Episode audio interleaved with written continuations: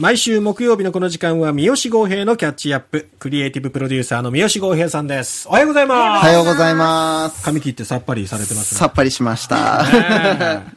さあ、はいそんな中今日は、はい。えー、本日はですね、明日2月23日金曜日より、福岡では T ジョイ博多や、 kino cinéma 天神などで公開されるフランス映画です。落下の解剖学という映画をご紹介します。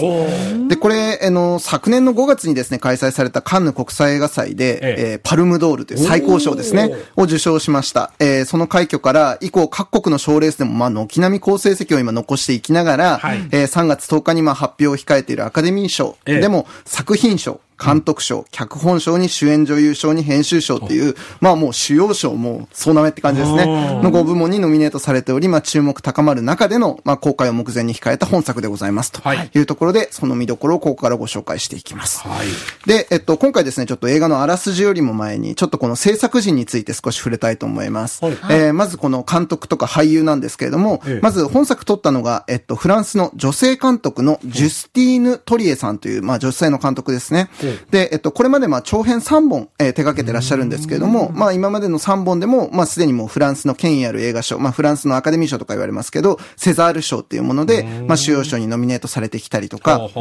2019年に、まあ、3本目に撮った、えー、まあ、放題がひどいんですけど、愛欲のセラピーっていう、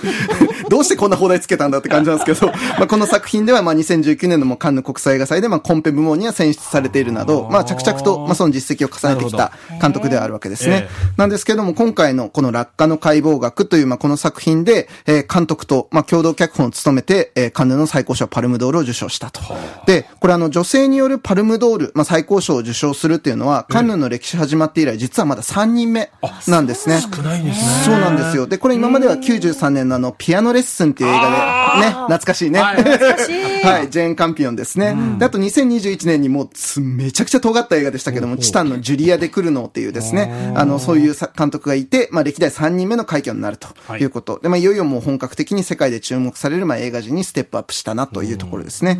で、実はですね、えっと、彼女の旦那さんであるこのアルチュール・アラリっていうですね、えー方がいらっしゃるんですけど、はい。この方も実は映画監督、脚本家、俳優として、まあ、マルチに活躍する、まあ、映画人なんですけれども、えええー彼女の、まあ、この、えージャジュスティーヌ・トリエの、えっと、これまで3本の長編作品、どれも、実は、えっと、このアルチュール・アラリが、えっと、脚本で関わっていて、えー今回のこの落下の解剖学っていう作品でも共同脚本を務めています。で、えっと、この後またちょっと映画のあらすじ紹介するんですけど、実はこれ、あの、まあ、夫婦関係に、まあ、かなりな角度で切り込んでいく、まあ、映画になっていくわけですよ。で、それを、互いにまあ、作家である二人が共同で仕上げたって思うと、これ結構えげつねえことやってんなっていう感じになるんですけど。ど。どんな風に夫婦を関係を描いてるんだろう。そうなんそうでね。言われると余計にあらすじが気になるのそうなんですよ。あらすじはね、ちょっとね、まあお待ちくださいね。もうちょっと待ってねはい。で、あともう一つね、ちょっとね、はいこれぜひともちょっと覚えておきたいのがですね、えええーこれ主演を務めたですね、サンドラ・ヒュラーっていうでいう、あの、ドイツ出身の女優さん、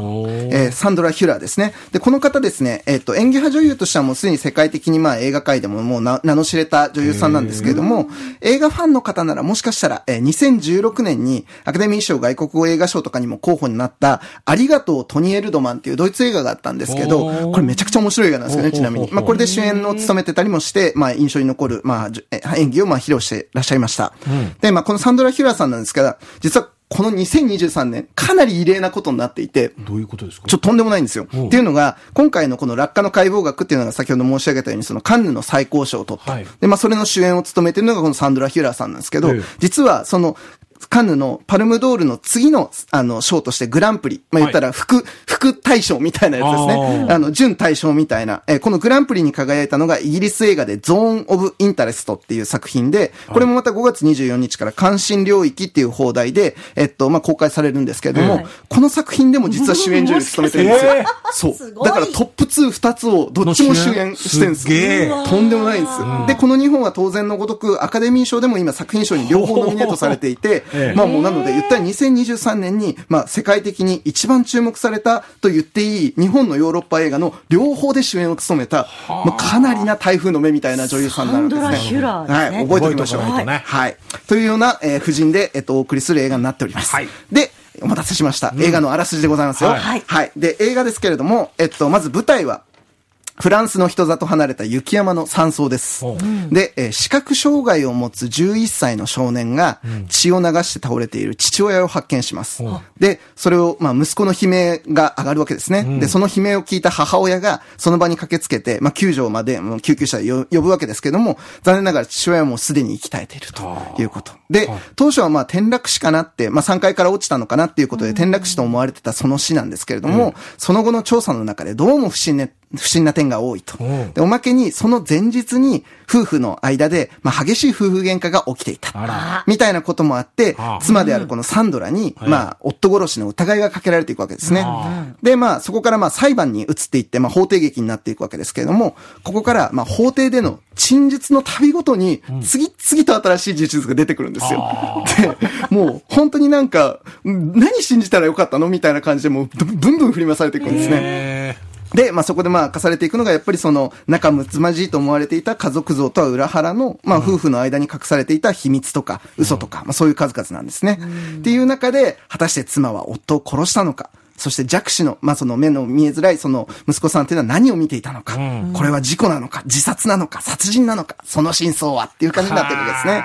あーなるほど。これを夫婦で脚本を仕そう上げたってそうそうそういう。そうなんですよごいね。で、あの、これまだ、とはいえ、まあ映画の題材としては、まあまあ別にそんなに目新しいというか、もう聞いたこともないような面白い、あの、新しい話ってわけではないんですよ。そうですねなんだが、うんあの、本当にこれ、あの、152分って結構長尺なんですけど本当に一気に見始めたら、もう152分もずっともう観客を引き込み続けるぐらいの、ーやっぱりすごい、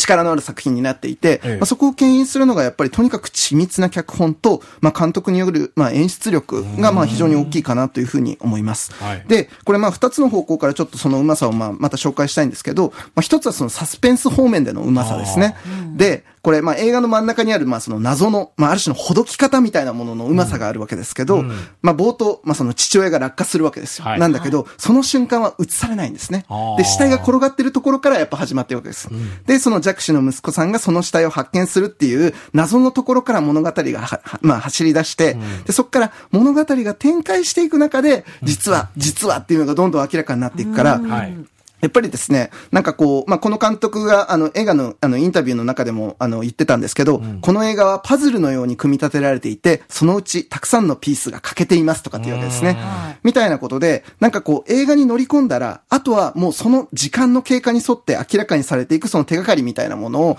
観客自身も劇中の登場人物と一緒に、まあ、その同じ時間感覚の中で手繰り寄せていくしかないわけですよ。だから、やっぱね、なんかその一種のまあ、あ映画、時間芸術だとかって言いますけど、本当にその時間にライドしていくしかないというか、それによってやっぱ魅せられていくみたいな演出のうまさっていうのがまずやっぱりあります。で、実はこの落下の解剖学っていう映画、これあの、原題は Anatomy of Fall っていう割とまあ直訳であるわけですけど、はいはいこのタイトル、 Anatomy of Fall って聞いたら、これ映画ファンの人は誰もが連想する有名な一本の映画があるんですね。で、これ59年に、オットー・プレミンジャーっていうまあ名匠ですけれども、この監督が発表した名作法廷劇映画、 Anatomy of Murder。ある殺人という映画があるんです。はい。で、えーこの映画も実は同じく法廷で次々と明かされていく新しい証拠によって物語が推進していって、登場人物たちの善悪像が右に左にとまあ揺る揺さぶられるような映画になっていては、まあ本作はそのタイトルからも、まあ、えっと、その Anatomy of Murder、ある殺人にもオマージュしてるんじゃないかというふうに言われています。